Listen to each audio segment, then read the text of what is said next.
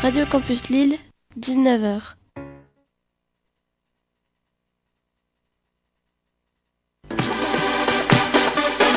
L'écho des gnous, votre guide dans le monde libre.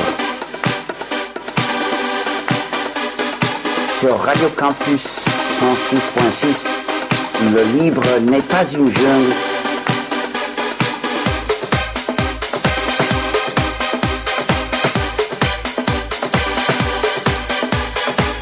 Le libre n'est pas une jungle comme le logiciel privateur.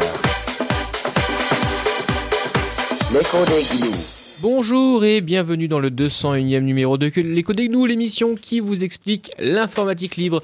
Tout d'abord, nous tenons à vous souhaiter une très bonne année. C'est la première émission de l'année. La phase B de la semaine dernière a été euh, reportée faute de, de combattants valides. C'est donc la 201e, c'est donc l'actualité fou du mois écoulé. J'espère que vous avez tous passé de bonnes fêtes. Pierre. La face A d'il y a deux semaines a aussi été reportée pour cause d'absence de combattants valides, comme tu dis. Hein, je- si vous entendez, ça saute un peu parce que je me suis niqué la gueule. On va dire. On pour- n'expliquera pas les, on n'expliquera pas les circonstances. Aucune agression envers envers Pierre. euh, On vous rassure, on vous rassure. euh, Il a fait ça tout seul, euh, comme un grand.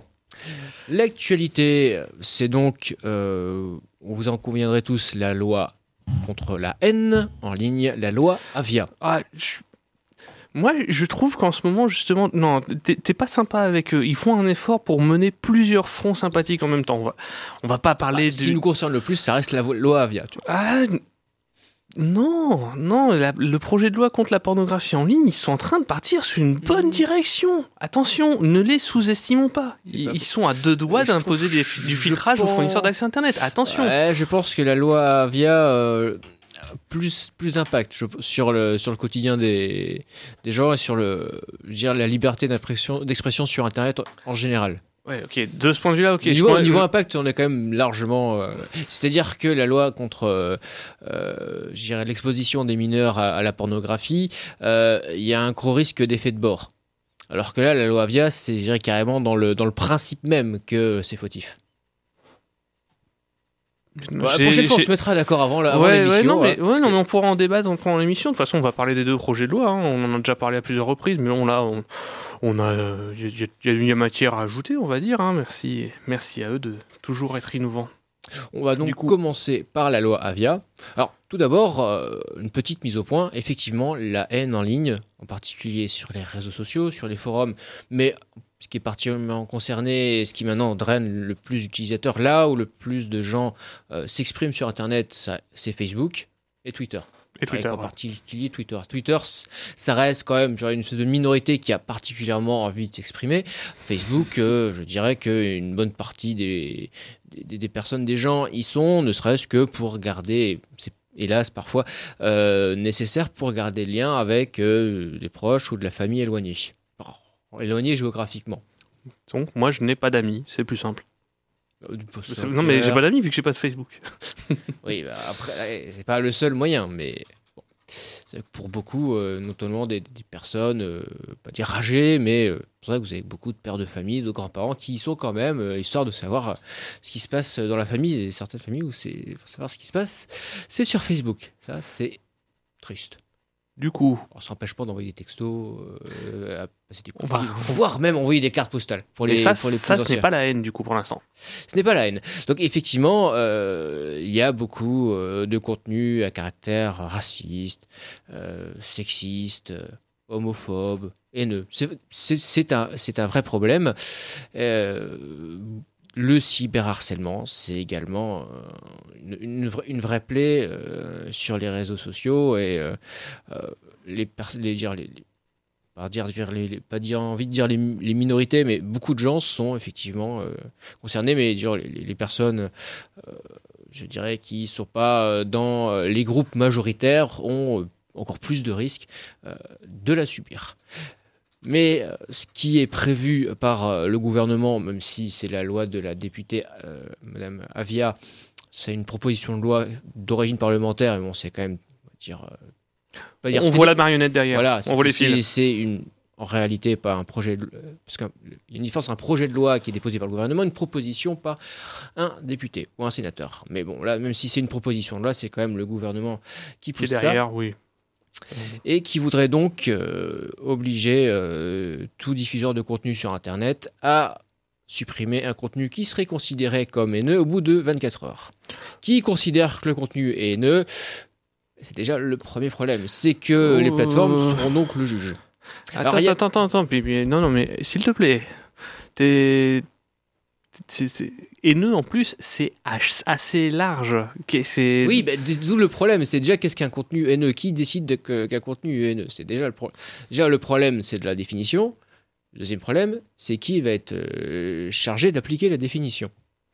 Oui. Selon quels critères Et la définition est dans la définition de la liste donc du contenu euh, à censurer, donc avec obligation de retrait en 24 heures. C'est hyper court. Alors, sachant qu'il y a déjà des, des délais très courts pour la haine en ligne. hein. Il y a déjà des pour l'apologie au terrorisme, etc. Il y a déjà des, des- des délits qui existent pour ça. J'ai entendu l'argument euh, de Madame Avia sur le sujet. Puisque euh, des juges n'ont jamais le temps de traiter toutes les requêtes, on se passe d'un juge. Voilà, c'est ça, c'est la première étape pour simplifier. Et donc, euh, dans la liste des, des éléments aussi, il y a les cris ou chants séditieux. Qu'est-ce qu'un un cri séditieux ou Là, on est carrément dans le délit politique. Ben, c'est l'impression que ça me donne. C'est dire qu'on n'est pas d'accord avec la- le fait d'avoir une république présidentielle. Ou de faire passer euh, ses opposants pour des gens euh, haineux, c'est pas du tout le genre de ce gouvernement. En disant c'est nous, hein, un discours du genre c'est nous les extrêmes, c'est pas du tout le genre euh, du parti politique au pouvoir. Du coup, ça craint à mort. Là, alors, on va, on va, on parle souvent des lois. Malheureusement, on va pas refaire le, le trajet de chaque loi euh, à chaque fois. Mais donc là, la loi est passée à l'Assemblée nationale. Les sénateurs ont Putain, mais la- droite qui, supprime des, des- des articles liberticides, je pensais pas avoir à dire ça à un moment. Donc, euh, notre Sénat de droite a supprimé certaines des mentions les plus liberticides dans le texte, notamment, ils se sont attaqués à cette obligation de retrait sous 24 heures. Malheureusement, la commission mixte paritaire n'a pas réussi. Rêve pas, hein, ils font ça parce que c'est un gouvernement qui est pas de leur bord. hein. Oui, oui, on est d'accord, on est d'accord. Sauf Monsieur Allgood, peut-être, mais ça, c'est un autre débat. Euh, mais donc, la, le- la, la commission n'a pas réussi à rapprocher les deux textes, et donc là, c'est reparti à l'Assemblée nationale, et comme d'habitude, évidemment, c'est l'Assemblée nationale qui a le dernier mot, donc le retrait sous les 24 heures, ça va revenir très vite. Donc euh, on va encore avoir quelques discussions là-dessus. hein. Euh, dans les opposants à cette euh, loi, il y a l'Association des avocats conseils d'entreprise, change.org, le Conseil national des barreaux, le Conseil national numérique, la Fondation Internet Nouvelle Génération, Internet sans frontières, Internet Society France, la Quadrature du Net, Renaissance numérique, Wikimedia France, le syndicat des avocats de France, et pour vraiment montrer à quel point on est en train de se foutre de la gueule du monde, dans le lot aussi des opposants, parce que là pour l'instant on va dire oui, c'est les activistes du net, ça n'a pas trop de sens, etc. On a quand même la Ligue des droits de l'homme qui est en train de dire ça va pas ce qui se passe. Parce que là, on est en train de demander aux plateformes de, retirer sous 24 heures du contenu et si je ne m'abuse, parce que j'avoue, j'ai pas re- relu tout ce texte parce que ça me déprime trop. Mais si je ne m'abuse, il y a aussi une clause de non-retour du contenu. Exactement. Donc euh, C'est- c'est pire. c'est qu'en plus, si ça a été considéré comme haineux à tort, vous êtes doublement puni. Oui, oui, non seulement votre message est supprimé de manière euh, illégitime, il ne peut pas revenir, puisqu'il Oui, a été et- considéré comme haineux. Et là où c'est encore plus vicelard, c'est que comment ils vont repérer que c'est le même contenu? Quelle est la définition de même contenu? Est-ce que c'est du mot à mot? Est-ce que que, c'est c'est du- 90% de mots communs? Parce que bon, on va dire qu'entre reçu et recalé, euh, il n'y a qu'un mot qui change, mais c'est pas exactement le même Et que fait-on de la citation, de l'analyse de texte? Alors, on va pas euh, de la citation pour donner un exemple des textes haineux, non évidemment, mais de l'analyse du texte pour comprendre les. Par exemple, je pense au. J'ai déjà lu plusieurs articles qui font de l'analyse de la rhétorique utilisée par l'extrême droite. Ça, c'est du contenu euh, 100% haine, il n'y a pas de problème. Donc du coup, c'est du contenu qui devrait être censuré si, euh, si on se fie sur ce projet de loi. Mais du coup, s'il est bloqué, les articles qui font l'analyse de, ce de ce texte, ils sont à bloquer, vu que c'est une reprise du contenu? Si eux ne sont pas bloqués, dans ce cas, ça veut dire que il suffira de reprendre le contenu, de le découper en tranches et de le republier ailleurs. Ça n'a aucun sens. Donc Alors- du coup, on est en train de d'ouvrir une brèche monumentale. Alors, rappelons qu'il y a déjà une, je dirais, un filtrage qui est fait au niveau les plateformes. Euh, contrôlent elles-mêmes, emploient des gens pour vérifier la teneur des messages, euh, notamment euh, sur signalement, ce qui est fait euh, par exemple sur Twitter, c'est leur réseau social que je fréquente. hein. Facebook, je peux pas trop vous en parler pour euh, ne pas pour ne, ne pas y être, mais euh, il y a déjà des gens qui sont chargés de vérifier les messages. Mais c'est en fonction des conditions d'utilisation de, la plateforme. Euh, ce qui pose un autre problème, c'est que du coup, c'est pas euh, la loi d'un pays, bon, la française ou, n'importe quel autre État démocratique, qui impose les conditions de liberté d'expression, c'est la plateforme. Là, c'est encore un autre souci, c'est-à-dire la centralisation, euh, de l'expression des opinions. Et là, comment, ça va être fait? Est-ce que ça va être encore euh, donc des gens employés pour euh, vérifier la teneur du message, ou est-ce que, puisque c'est une mesure qui leur a imposée, le risque, c'est que ce soit une censure automatisée? Alors, il y a la méthode bourrin, liste de mots, bourrin, ou alors bah, les algorithmes. C'est-à-dire que, en fonction, comme tu as dit, hein, en fonction de, euh, des critères, euh, le, le- répétition des mots. Il y a déjà hein, des algorithmes de, qui permettent de. Enfin, qui prétendent euh, détecter les trolls.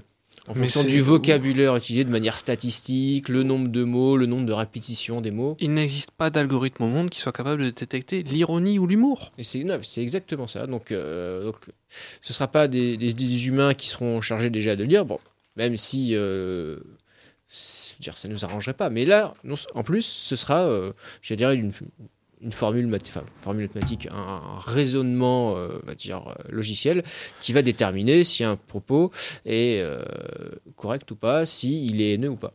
Et histoire d'aggraver encore le truc, hein, peut-être, je sais pas si tu as beaucoup d'autres éléments à ajouter, mais moi je, je voudrais fi- juste finir Et sur celui-là. Une différence importante entre le texte vu par les sénateurs, enfin amendé par les sénateurs et le texte euh, amendé par les députés. Les sénateurs souhaitaient la mise en place d'une obligation de moyens. Les députés souhaitent une obligation de résultat dans le retrait. Non, mais c'est là qu'on voit que la, fameuse euh, France Startup qu'on essaie de nous vendre, c'est en gros euh, des managers, des commerciaux qui comprennent rien et qui. euh, c'est typiquement, euh, nous, dans notre secteur d'activité, ça va être le commercial qui va pondre des devis délirants sur une technologie qu'il ne comprend pas. Voilà. Et donc là, alors, je, je, parce que ça fait partie de nos sources, euh, on va dire, ça nous permet de, de ne pas avoir à lire les textes de, loi brute. Donc euh, je, vais, citer directement un article de Next Impact sur le sujet. Donc, euh, donc dans concernant cette obligation de résultat, donc obligation de retirer une série de contenus manifestement illicites dans un délai de 24 heures sous peine de subir une sanction de 1,25 million d'euros. Et donc, si cette version se maintient, il reviendra au service en ligne, ainsi au premier plan, de faire le tri entre les contenus à maintenir et ceux à supprimer, sachant que même s'il risque, sachant que s'il risque pardon, une imposante amende en cas de, défaut de retrait, la surcensure ne sera pas une infraction en tant que telle. Donc, CQFT, la surcensure, c'est bien. Et quand on voit le nombre d'attaques que se prend Charlie Hebdo sur des attaques de blasphème juste pour des caricatures ou autres avec les- le on, on est Charlie, ça a quand même bien changé. On euh, sent, du coup, en- ça va ans. déjà être une énorme, une énorme bataille entre tous les courants politiques pour essayer de faire censurer leurs adversaires. Et le pire, c'est que là-dedans, il y a aussi le, le gouvernement qui, lui, a quelques leviers supplémentaires. Voilà. Si la requête, elle vient directement du parti au pouvoir, elle peut être traitée de manière euh, un petit peu plus diligente. Ah ben, on peut enchaîner sur euh, une petite brève suivante dans ce cas? Enchaînons, Pierre. Enchaînons. Euh, alors, je suppose que vous avez tous suivi les vœux de notre président. Hein, gloire à lui, gloire, à notre glorieux leader. Désolé, j'ai pas envie d'être censuré. Donc, Alexandre, as-tu suivi les vœux? Euh, non, je n'ai pas. Bouh, honte à toi. Bon, moi non plus parce que j'ai autre chose à foutre. Mais donc, les vœux de Macron, évidemment, ont été publiés sur le compte euh, YouTube Ah de l'Élysée, évidemment. C'est l'histoire de l'arroseur arrosé. Tout à fait. Donc, euh, vœux qui ont été bloqués par le robot euh, de protection de copyright de YouTube parce que violation des droits de TF1. Voilà, donc je l'ai trouvé. Alors évidemment, l'équipe de YouTube a dû être contactée assez rapidement par l'Elysée qui leur a dit euh, hop, faut pas bloquer ça. Et du coup, ça a été débloqué tout de suite. Et évidemment, Alexandre, nous rebondissons là-dessus sur le deux poids, deux mesures le gouvernement pourra diffuser des messages qui seront considérés comme haineux, genre euh, dire aux gens euh, on va vous vi- virer votre retraite et fermer vos gueules. C'est haineux de, de beaucoup de points de vue, mais eux, ils vont dire ça, c'est pas de la haine. Par contre, euh, dire euh, Bouh, euh, Macron, euh, vous avez tort, Ou dire Macron démission, vous êtes des fumiers, ça, c'est haineux, et ça, ce sera censuré. Et les gens qui se feront censurer n'auront pas les, les leviers d'action pour s'opposer à cette censure. Alors, on tape beaucoup sur le gouvernement qu'on a actuellement. Je sais pas si, si le Alors, suivant sera pire. d'avant, on n'est quand même pas sur une démarche d'amélioration. On y a cru en 2012, pas qu'on est, on est, c'est pas qu'on avait énormément d'espoir. On se disait juste ça va peut-être être moins pire.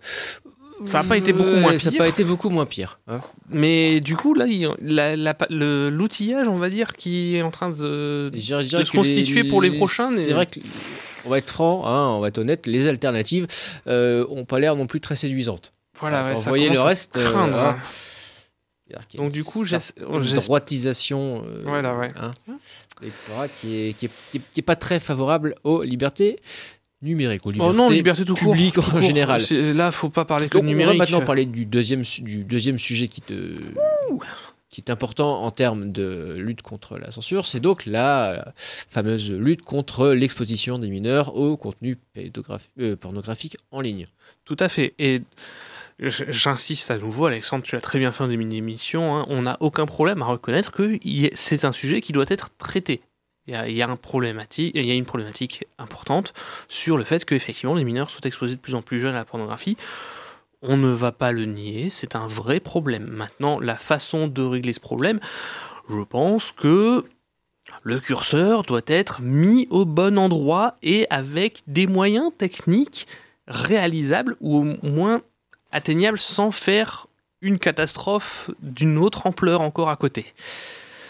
Donc là, en l'occurrence, le projet de loi sur les pour les de projet de loi de protection des mineurs. Donc euh, pour l'instant, c'est il ils ont euh, ils ont mis en place euh, pour l'instant c'est un, un protocole d'eng- d'engagement pour la prévention de l'exposition des mineurs aux conduites pornographiques en ligne. Donc une charte qui a été révélée il y a il y a un an euh, à peu près, donc euh, dans le but de faire signer les FAI, les moteurs, tous les, différents acteurs de l'Internet autour de ça, avec tout un ensemble d'engagements, essayer de, mettre- en avant le contrôle parental, etc. Mais il trouve que ça, ça ne suffit pas, cette charte. Déjà d'avoir des gens, les, les opérateurs qui essayent de s'engager sur des mesures acceptables et en tout cas réalisables. Du coup, comme ça suffit pas, dans la proposition de loi contre les violences conjugales, ils souhaitent aller plus loin. Oui, déjà le rapport. Ah, Déjà, je trouve que c'est un cavalier législatif, mais Alors, un- certains te diront que du coup, euh, ça installe la culture du viol, Voilà, euh, que ça donne une mauvaise image de la femme et que ce serait, euh, ça provoquerait les violences conjugales. Bon, je, reprendrais que ça, du- moi, je- ça date pas, je dirais, de la, je- diffusion euh, de la, pornographie qui date grosso modo des années 70. Enfin, tu vois, qui. Moi, qui je- souhaite qui pas me prononcer qui sur s'est ce étendu dans les années 70-80. Et qu'avant, les violences conjugales, c'est-à-dire que dans le code pénal, euh, le mari avait le droit de corriger sa femme. euh, bon, c'est dire que hein, c'est pas vraiment la cause. Et on, on parle pas de correction grammaticale. Oui, Et donc là, les propositions qui sont faites sont assez violentes. En gros, ils considèrent que, alors, les sites pornographiques, la plupart, euh, lorsqu'on va dessus, effectivement, donc déjà, il faut distinguer les sites qui, qui en ont rien à foutre, qui affichent le contenu directement, sans rien demander, et ceux qui font le minimum syndical en demandant êtes-vous majeur Oui, non. J'ai envie de dire, c'est pas grand-chose comme filtrage. Le oui, non, n'importe qui peut cliquer sur oui. Et le problème, c'est que donc là, ils sont en train d'essayer de faire en sorte que euh, ben, ce oui, non soit disqualifié, que ce ne soit pas une méthode de, de, de- de contrôle correct, et que donc, Bon, c'est le par fait est que ça conséquent- est pas. ah non, ça n'est pas, ça n'est pas. Et que donc, par conséquent, tous les sites en question doivent être bloqués, que le blocage doit être fait par défaut. Ils, ils envisagent plusieurs pistes. Donc, ils envisagent le contrôle strict. Donc, euh, ce serait genre, euh, il faut envoyer votre carte d'identité. Euh, comment dire, usurpation d'identité en ligne, c'est pas du tout un, sévère problème. Et il n'y a pas en plus, parce que vous voyez, c'est le, le milieu de la pornographie en ligne, il y a des gros problèmes aussi de mafia, de parce que ça brasse beaucoup d'argent, donc forcément ça attire des personnes peu fréquentables. Ah, on, va, rester très soft aujourd'hui. Donc les personnes peu fréquentables en question, si on leur donne en plus des documents d'identité de centaines, de milliers, de dizaines de milliers de personnes, il n'y a aucune chance qu'elles s'en servent pour faire de l'usurpation d'identité et essayer d'aller... Qu'est-ce qu'on peut faire avec l'usurpation d'identité? Ben, Voler du contenu, euh, voler des documents et accéder à des comptes bancaires et voler de l'argent du coup. Mais c'est de la broutille, c'est pas très grave. En fait, le, le problème, c'est ils essayent de régler un problème sans qu'il n'existe aujourd'hui de solution viable pour le régler. Il, il n'y a pas de solution technique pour régler ça. Et à chaque fois qu'on on leur repose ça, mais sur n'importe quelle problématique, hein, c'est oh, c'est un problème de- des ingénieurs, c'est un problème de techniciens. Nous, on on n'est pas là pour s'occuper de ça. Et alors après, si, si je puis me permettre, hein, je n'ai pas travaillé là-dessus, etc. Mais techniquement, on pourrait régler ce problème. On a, on a un outil qui, est, qui a été envisagé, mais, ils ont, mais les gouvernements précédents ont dit oh non, c'est trop cher. Ça aurait été éventuellement la carte d'identité à puce. Alors, c'est pas revenu sur le tapis cette histoire? Ah ben en tout cas, ça l'est toujours pas hein, Je- aujourd'hui. Je crois que c'était revenu sur Ouais, le mais tapis. ça, ça repart, ça revient. C'est à chaque fois ils hésitent Comme, parce comme, que- en, comme en Belgique, hein, avec une clé RSA intégrée. euh, Voilà, et en fait, avec un tel système, il serait faisable d'avoir sur l'ordinateur le navigateur web qui peut discuter avec la carte d'identité juste pour avoir une information d'âge. Ça, ça serait faisable d'avoir eu uniquement accès à cette information, même pas la date de naissance, mais l'âge, et du coup pouvoir dire que le site web puisse avoir en fait juste une- un système fiable pour communiquer avec ce le serait navigateur. respectueux de la vie privée. Ça serait respectueux de la vie privée. Par contre, ça aurait un coût de mise en place. Et là, par contre, petite Mais question on- ça, c'est En la quoi ça politique. On serait préfère fiable faire quelque chose d'inefficace pour montrer qu'on fait quelque chose. Ça, c'est l'affichage politique. aussi. Ça, voilà. On a, ça, ça ne marche pas. Et du coup, ben là, euh, on part sur euh, des, belles choses. Et du coup, comme on est en train de parler de donner à des plateformes, au futur, à, à l'ARCOM, donc le futur remplaçant du CSA qui intégrera la Adopi, il parle de donner à l'ARCOM, du coup, euh, des, des, des, des pouvoirs monstrueux. Parce que, ah oui, évidemment, on parle de pornographie en ligne, mais du coup, toutes les plateformes de mise à disposition de vidéos sont problématiques. Puisque rien n'interdit à quelqu'un de poster sur YouTube du contenu pornographique. Oui, c'est contraire aux conditions d'utilisation.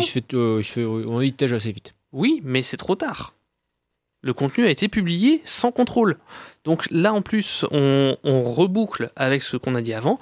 Ils ont intégré dans le projet de loi contre la haine en ligne le fait d'avoir du contenu pornographique accessible aux mineurs. Et ça, ce sera obligation de suppression sous 24 heures également. Oh, je pense qu'une vidéo là, pour le moment, je pense que c'est à peu près. euh, Alors, ce genre de fait. vidéo. Après, le fait est Mhm. parce que c'est YouTube qui a le qui a une domination écrasante, c'est Google, ils ont les moyens de détecter ça très vite. Et non. Non? Non. Parce que là, on reboucle avec un autre problème aussi qui est évoqué dans le, dans les, les- le cadre de la haine en ligne.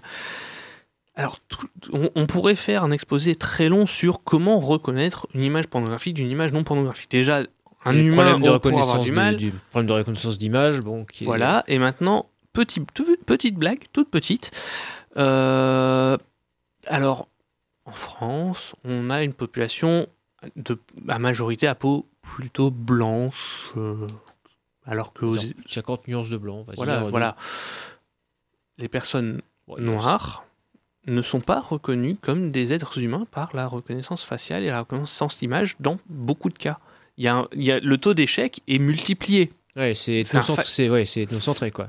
Voilà, c'est etnocentré. Et du coup, la reconnaissance de la pornographie, ben, écoutez, euh, les systèmes de reconnaissance actuels, à mon avis, ils ont le même biais. Vu qu'on ne sait pas le faire pour la reconnaissance faciale, ça m'étonnerait qu'on sache le faire pour la reconnaissance de vidéos porno. Donc du coup, Je- on n'est pas expert en. on n'est pas en expert. algorithme Je vais pas m'amuser à essayer d'uploader des vidéos de porno comme ça. J'ai autre chose à faire de ma vie. Mais mais il y a des tas de problèmes techniques qui ne sont pas résolus aujourd'hui, qui prendront encore des années à résoudre. Et pour finir avec ça, petite remarque. On parle beaucoup d'intelligence artificielle, reconnaissance d'image. Tu l'as dit, Google a les moyens pour YouTube de faire ça. Oui, parce que pour faire de la reconnaissance d'image, il faut avoir eu Beaucoup de données. beaucoup, beaucoup, beaucoup. Et beaucoup. quel est le business de, de données. de modèle de Google? C'est aspirer des données, Voilà. des données pour vendre de la pub. Et personne en Europe n'a ces moyens-là aujourd'hui. Donc du coup, tout ce qu'ils sont en train de- d'essayer de mettre en place là, ça ne peut aboutir, si, c'est réellement mis en place, ça n'aboutira qu'à deux choses. Un, une censure automatique, et deux, un verrouillage pour que seules les plus grosses plateformes qui sont déjà en place aujourd'hui puissent survivre, puisque une nouvelle plateforme ne pourra jamais arriver, puisque il y aura un- une barrière à l'entrée qui sera tellement grosse techniquement et donc économiquement qu'aucune nouvelle plateforme ne pourra venir s'installer. Et en particulier, on n'aura jamais donc dans ce cas de concurrents européens à du YouTube, à du, à du Facebook ou à du Twitter. Ça ne pourra pas avoir lieu puisque on n'aura jamais la possibilité de juste lancer l'activité avant même de commencer à pouvoir essayer d'atteindre la masse critique pour survivre. Je propose, merci Pierre, une petite pause musicale avec Ping Pong Club euh, Cristalline. Vous écoutez les codes Gnous sur Radio Campus 106,6.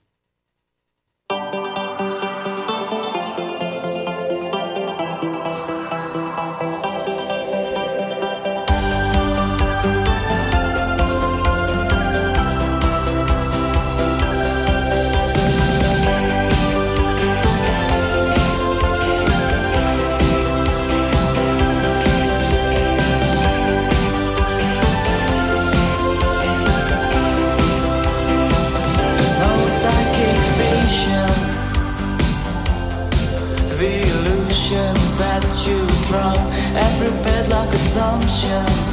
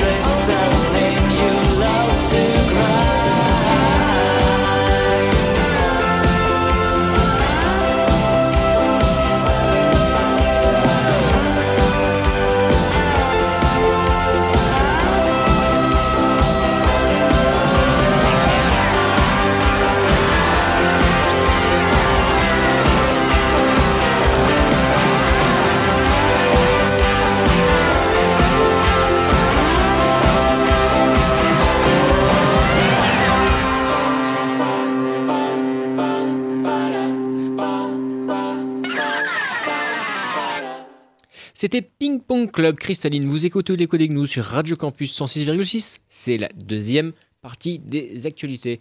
On a une mauvaise nouvelle sur le front des licences libres, puisque un arrêt de la Cour de cassation a euh, condamné euh, une enseigne euh, De magasin. de, de magasins, de magasins de tapis euh, assez connus, à payer une redevance à la SACEM pour euh, l'utilisation de musique dans ces magasins. On dirait euh, rien de plus normal.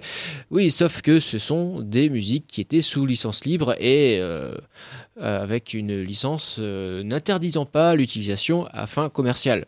On rappelle qu'il n'y a pas la licence Creative Commons, il y a les licences Creative Commons. C'est une licence modulaire où vous pouvez euh, choisir uniquement euh, faire en sorte que la musique que vous diffusez, enfin l'œuvre d'art d'ailleurs, de manière à ce que l'émission est également euh, diffusée sous licence libre. Donc, euh, si on prend l'exemple de l'écho des GNU, nous diffusons sous licence euh, Creative Commons by SA.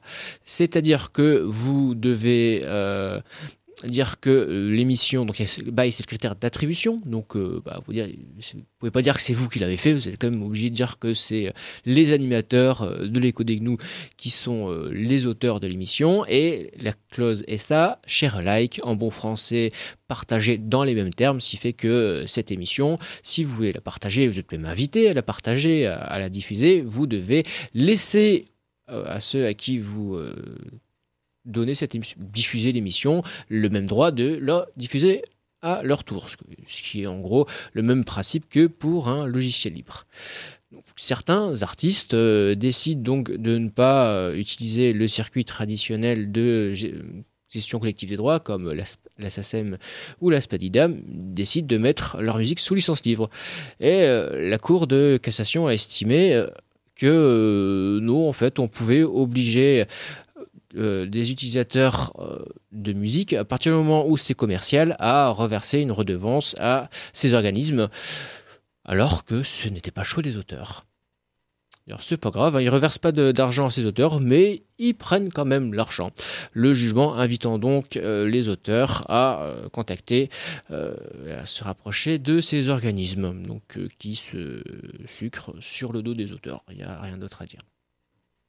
C'est très triste. c'est- Donc C'est ces organisations euh, qui prétendent lutter euh, pour le droit, le droit d'auteur, au final, se, se moquent euh, de leur volonté. C'est absolument affligeant. Voilà. Et, en prenant- évidemment, en euh, prenant des frais de collecte au passage, il faut pas déconner. Bah non, mais ils font du travail, il faut bien les payer, voyons ces Ah, gens. c'est ça.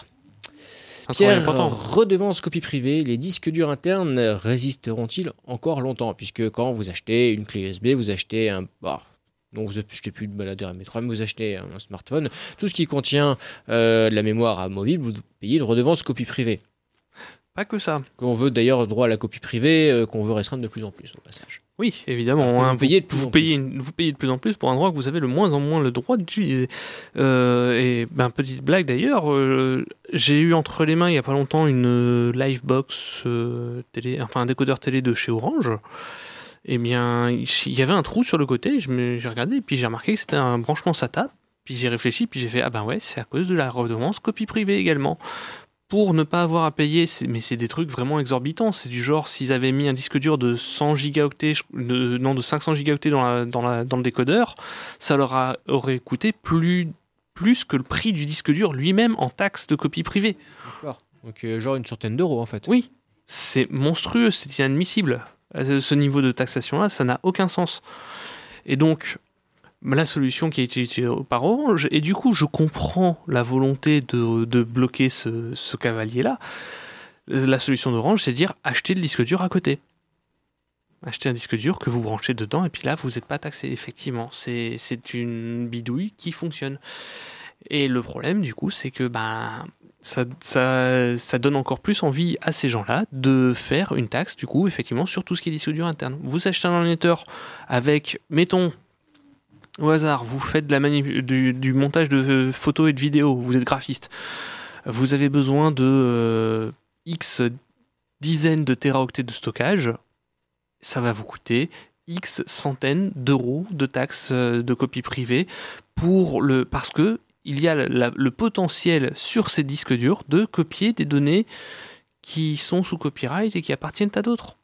C'est bien, c'est la, la copie privée, oui. Ça serait bien que vous nous laissiez faire de la copie privée. Dans ce cas, on pourrait peut-être accepter la taxe, mais la plupart du temps, Là, c'est un- enfin, C'est un deal perdant-perdant. Oui, Ah, c'est ça. nous, oui, Doublement nous. perdant, mais gagnant. Par euh, contre, pour les, organismes de collecte de, dont on vient de parler. dont on vient de parler, c'est gagnant.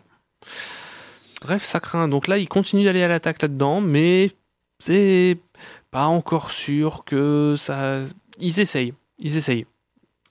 On vous parle souvent, euh, on vous alerte sur la durée de maintenance des logiciels euh, des euh, téléphones mobiles, des smartphones et également des tablettes. Alors pas uniquement pour une histoire, on va dire, de fonctionnalité, mais surtout pour des problèmes de sécurité.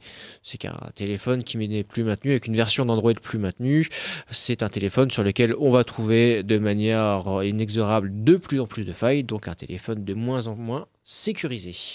Euh, les sénateurs voulaient se pencher sur la question. Un sénateur communiste, André Chassaigne, avait proposé une durée de 10 ans, ce qui commence déjà à être plutôt raisonnable vis-à-vis de la, la durée de vie d'un téléphone. Sauf que euh, en commission, la majorité a voulu la fait disparaître et euh, veut uniquement une durée de 2 ans, Pierre. Ils ont surtout, enfin, ils ont aussi, au lieu de faire des obligations de de résultats, enfin, enfin de, de moyens sur le fait de proposer les mises à jour pendant un certain temps, ils ont aussi insisté sur un renfort d'obligation d'information. Attention, on inverse aussi la démarche. Il faut surtout que les, les fabricants disent on va le maintenir pendant deux ans. C'est plus important, ils auront l'obligation plutôt de dire ça que de faire le vrai travail de, de maintenance pendant une durée suffisamment longue. Donc déjà là-dessus, il y a un gros biais et effectivement, ils partent plutôt sur oui, il faudrait quand même qu'il ait mises à jour pendant au moins deux ans. Donc, euh, c'est uniquement les mises à jour nécessaires au maintien de la conformité. Ça pourrait être étendu éventuellement par décret pour certaines catégories de produits, euh, ben, selon l'usage du produit, on va dire. Par exemple, le téléphone portable, on va peut-être le laisser à deux ans, mais l'ordinateur, on va dire que lui, il faut que ce soit quatre ou ce genre de choses. Mais au final, ça va pas ça va pas être jojo quoi. C'est c'est pas grand chose et il y aura il y a, y a pas assez là-dedans. Il y a, y, a, y a pas assez pour en- empêcher que, que le matériel devienne obsolète inutilement. Moi je prends mon téléphone portable. C'est là cette semaine c'est la première fois que je suis confronté vraiment à un problème où je me dis ah putain là ça commence à devenir vraiment chaud parce qu'il me faut des mises à jour logicielles que je ne peux plus avoir parce que, que ton téléphone date de. mon téléphone date de 2013. Ce qui est pas mal. C'est un beau score. Voilà. 7 ans maintenant, bien. Voilà, donc, ok, là, ça fait 7 ans, je commence à me dire, bon, ça devient acceptable, mais je, encore, je suis même pas satisfait. Pour moi, ça devrait être à au moins 10 ans, ça me semblait effectivement la base. Mais voilà, non, c'est, on, on pr- là, on va encore à nouveau avoir euh, une série de mini-mesures pour essayer, pour voilà, juste juste dire, euh, ah, regardez, on a fait quelque chose, si, si, c'est vrai. Mais, mais voilà, il n'y aura pas de vrai effort. Parce qu'au final, les deux ans, en plus, j'ai pas vu com- où commence, enfin quand commencent les deux ans. Ah oui, est-ce que c'est deux ans à partir du moment où on achète le téléphone ou c'est deux ans après Je, euh, le début de la vente du téléphone euh, au grand public? En sachant que le téléphone, ça peut se vendre, alors certains modèles euh, de, de 3 ans. Donc, en général, c'est vrai que les, les modèles qui se vendent euh, plusieurs années, c'est plutôt les modèles haut de gamme des fabricants qui ont pignon sur rue. Eux font déjà l'effort de maintenir les téléphones plusieurs années. Parce que le, le gros point noir, en fait, c'est plutôt les téléphones bas de gamme, milieu de gamme des petites marques. oh, il y a des marques qui sont quand même bien les enculés. hein. Enfin bon, on va pas, on va pas donner le- de nom. Euh, ouais, non, mais franchement, je- les marques de téléphone portable, elles Est-ce que tu peux trouver d'autres insultes tout de même, Pierre? Bien entendu, bien entendu, j'en Des trouverai d'autres. coquins. Oui, des, des paltoqués.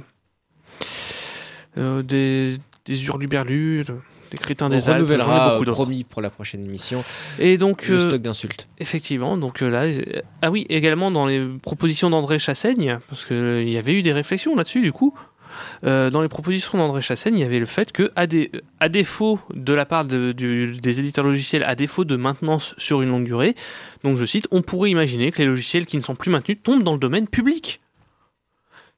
Mais oui, monsieur, mais oui, il avait raison le mec. Et mais non, t'es pas dans la majorité, t'as pas le droit. Ce serait le- légalisation de l'abandonware au final. Oui, tout à ça, fait. Parce que c'est une pratique plus ou moins tolérée, là, ça, de- ça deviendrait, deviendrait légal. Bon, alors après, l'application avec des, logiciels développés à l'étranger, il faudrait voir les, les- les conséquences euh, au niveau légal qui pourraient être assez compliquées à appréhender. On va écouter un second morceau de musique, on va écouter Prolétaire by The River. Vous écoutez l'écho des gnous sur Radio Campus 106,6.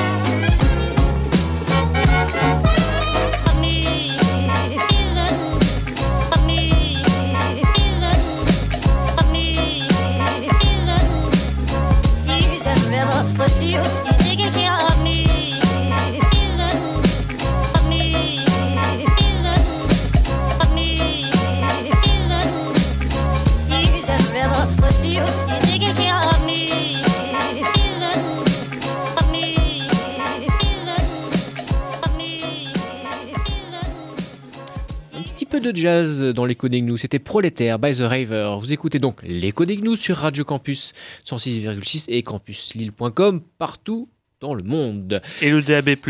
Et le DAB+, effectivement, pour ceux qui ont la radio numérique. Pour ceux euh, à qui ça aurait euh, été un cadeau euh, apporté par Papa Noël au pied du sapin. C'est donc l'heure de la séquence que vous attendez toutes et tous. La première de l'année, c'est la déguicalisation. Nouvelle année, nouvelle faille. Qu'est-ce qui a changé en 10 ans et comment s'en protéger Pierre va nous expliquer tout ça avec son sens de la pédagogie euh, proverbiale. Merci. Bon, j'ai mis 10 ans, c'est un peu au pif. hein. Ça fait plus que 10 ans qu'on parle de plus en plus souvent de sécurité informatique. Ça, moi, je pense que ça fait plutôt à partir de, ça fait plutôt 15 ans qu'on commence vraiment à beaucoup en parler, avec notamment ce qui s'est beaucoup passé à l'époque sur les versions de Windows euh, XP notamment. Et donc les failles de sécurité et surtout le bruit qu'on fait autour de de sécurité a beaucoup changé ces derniers temps. Là, je me suis amusé en, préparant l'émission à regarder un petit peu tout ce qui se passait, tout ce qui passait autour de, de sécurité informatique. Donc là, euh, dans les dernières actualités, on a eu euh, pour la première fois, on, on a vraiment beaucoup parlé d'une faille de sécurité sur une carte graphique, en l'occurrence sur les cartes graphiques de chez Intel. Donc la faille de sécurité, elle est rigolote. hein. C'est une, une application qui tourne à côté de, de votre navigateur web pourrait réussir à voler le, à, à récupérer le contenu de votre page web à travers la carte graphique, juste parce que le- la carte graphique nettoie pas bien les données après le passage. Elle est mignonne, c'est une petite sécurité sympathique. Mais bon, ça Mais c'est après, concrètement, comment tu l'exploites? Il faut comment- comment tu, tu récupères les données de la carte graphique sur le. en gros le pilote il oublie de nettoyer à chaque passage. Il y a des trucs qui sont partagés tu fais alors qu'ils un devraient dump pas. l'être. de tout le machin euh, en binaire et tu exploites. euh. Non, tu récupères directement les images au bon format, hein, quasiment. Ah oui, d'accord. Ouais, non, c'est quand Ouais, même je assez avancé. plus- Là, les- là, ils savent identifier à la perfection que tu as visité tel site et tel Je site. pensais que c'était une du- exploitation de barbu, moi. Je Non, non, non, elle est quand même assez, c'est assez Oui. bien rodé. C'est quand même chiant à faire. C'est pas monsieur. Enfin, Monsieur pas, tout le monde non plus. c'est pas monsieur tout le monde qui va exploiter une faille. De toute façon, une faille, c'est jamais exploité par monsieur tout le monde. Bref, donc dans ces derniers jours, on a eu ça. On a eu une petite faille de sécurité critique euh, sur euh, Windows signalée par la NSA. Pour une fois qu'ils signalent une faille qu'ils ont en stock plutôt que de l'exploiter eux-mêmes, ça veut dire qu'ils ont pire en stock, je suppose. Ou ils essayent de se redorer, le blason, je sais pas. Donc, euh, petite faille critique, sympathique. hein, un peu grosse. Un peu grosse la faille. Euh, en gros, possibilité d'usurper des signatures numériques, etc. Méchant. Très méchant. Et ben là, ce, enfin, ce qu'on peut remarquer en fait sur ces dernières années déjà, c'est qu'on est de plus en plus sur des failles vraiment mesquines. On est sur des failles qui touchent un maximum de choses et en plus on commence à avoir des failles sur le matériel.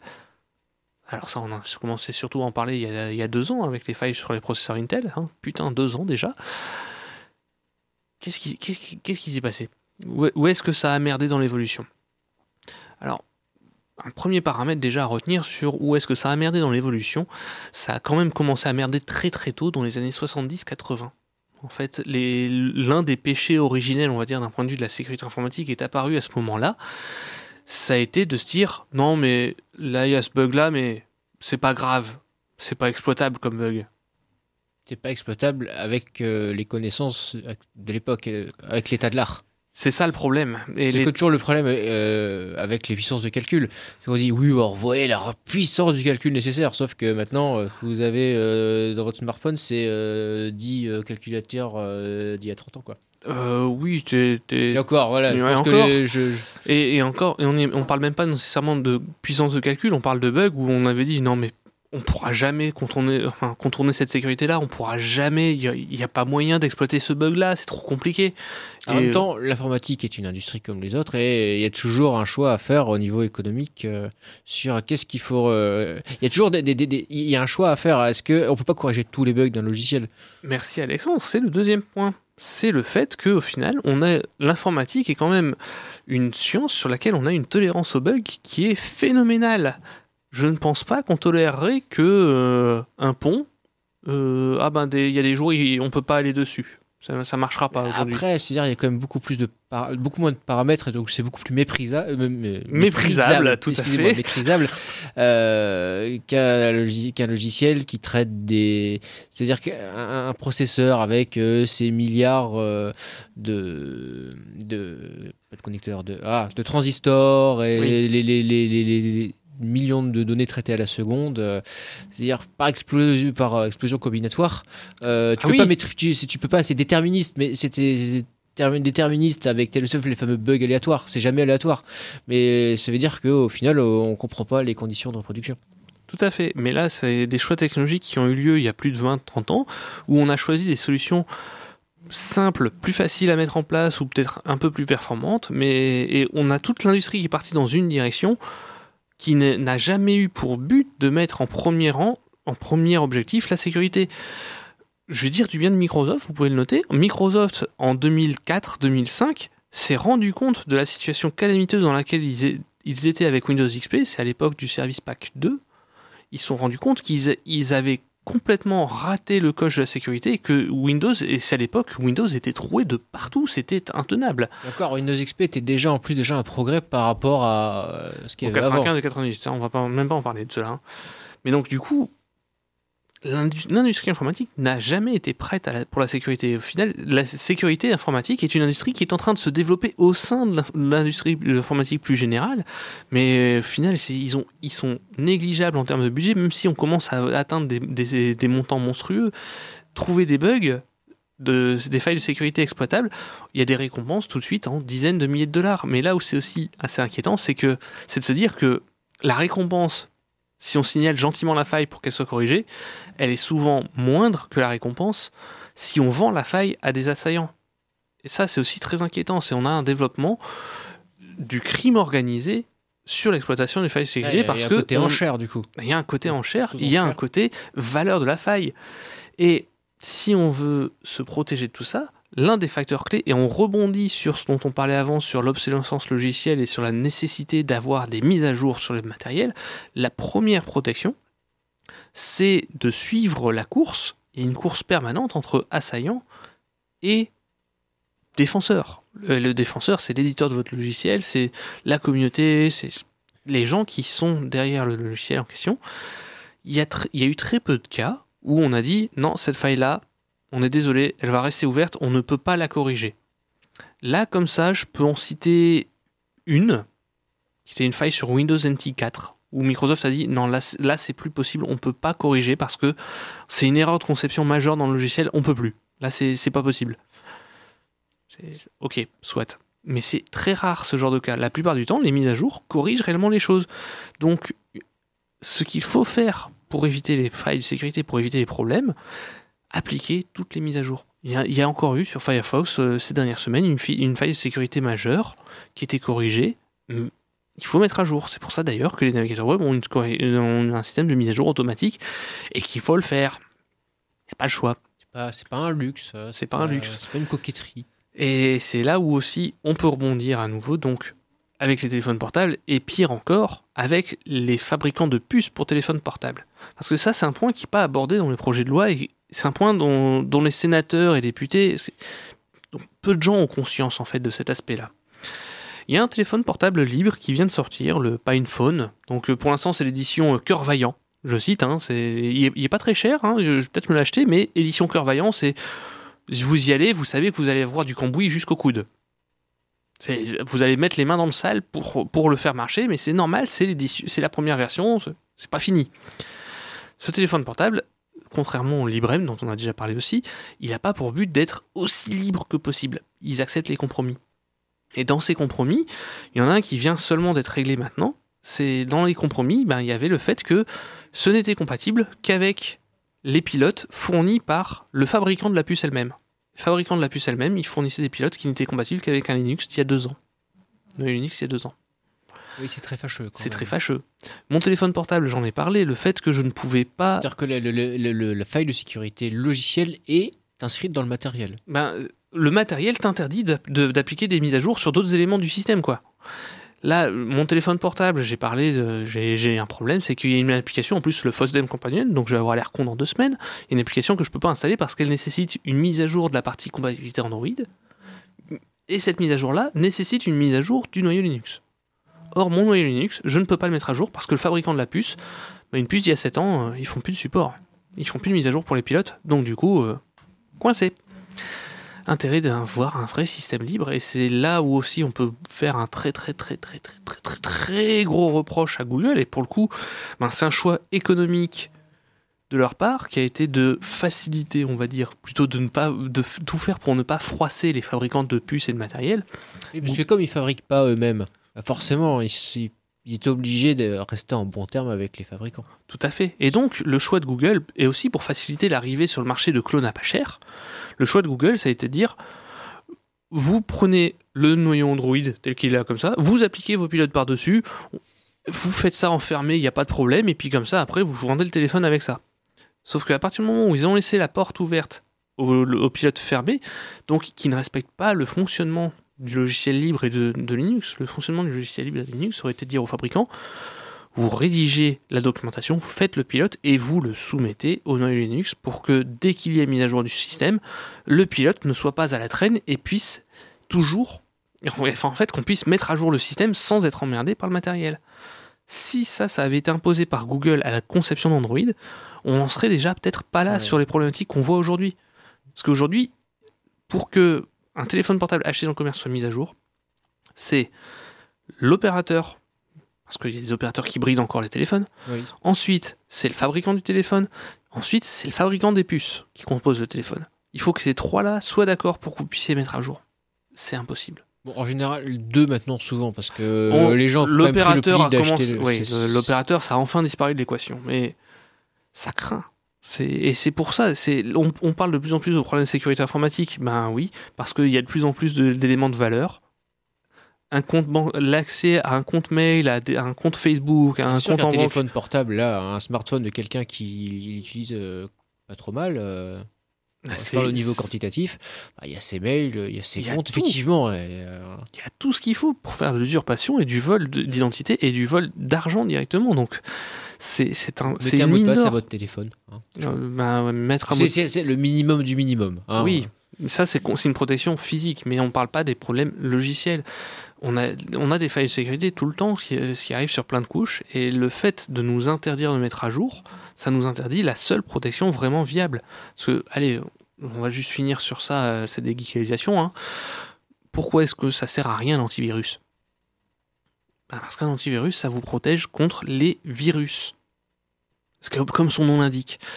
Mais les virus, la virus, maintenant, c'est plus, euh, je Le- dirais, la menace principale. c'est pas C'est une- il y a, Ben 10, voilà, en 15, fait. 20 ans, mais le, le- le virus, c'est négligeable par rapport aux problèmes qu'on peut rencontrer. Alors certes, l'antivirus, c'est un terme un peu générique, l'antivirus couvre d'autres domaines, essaye de vous protéger d'autres choses, mais ça ne peut pas marcher, parce que l'antivirus ne peut pas protéger un logiciel contre lui-même. Si quelqu'un trouve une faille de sécurité, mettons, dans un navigateur web, et qui lui permette, ben, au sein du navigateur web, d'exécuter d'autres opérations, d'accéder au contenu d'autres sites, etc. Le navigateur web est légitime lorsqu'il essaye d'accéder aux informations sur d'autres sites que vous visitez en même temps. Donc l'antivirus n'a rien à bloquer à ce niveau-là. Donc du coup, l'antivirus ne vous protège pas contre une faille majeure qui vous expose à des risques colossaux. Et parce que c'est pas son métier. Vous voulez être en sécurité, vous devez mettre à jour, et vous, pour pouvoir donc être en sécurité, vous devez exiger de pouvoir mettre à jour. merci. Vous allez en chier pour trouver un téléphone portable avec ces critères-là. Désolé, euh, moi je conseille le bon vieux passe-smartphone. C'était la, déqui- la première déguicalisation de l'année. Petit point sur l'agenda. euh, Donc le 28 janvier, on sera le dernier mardi du mois. Ce sera la permanence au café citoyen de l'association Chinux, le Café du Livre. On appelle ça maintenant à partir de 20h30. Café citoyen, place du vieux marché aux chevaux. Métro République Beaux-Arts à Lille. Et le week-end du 1er et du 2 février, ce sera le FOSDEM. Il y aura émission, donc, euh, histoire de rappeler que la prochaine Éco des Gnous face A, la 202 face A, ce sera donc une spéciale FOSDEM. En attendant, vous aurez l'Éco des Gnous 201 face euh, B le 26 janvier. Euh, oui, c'est ça, le 26 janvier à partir du 19h jusqu'à 20h. Comme d'habitude, sujet à déterminer. C'était un plaisir de faire avec Pierre cette première émission de l'année. J'espère que vous avez pris autant de plaisir à nous écouter. On se quitte en musique avec Mélanie Engar, Crazy Blue. Vous avez tout de suite rendez-vous avec Chupa Pimento et on se donne rendez-vous dans deux semaines. Au revoir à tous, bonne fin de week-end. Au revoir. Thinking about all the crazy things we love to do. Just me and you. Can't help but smile and laugh a bit, cause I know you're my perfect fit, even though we're pretty opposite. You're the apple of my eye, the reason there are blue skies all the time, and everything I do. I wanna do it with you.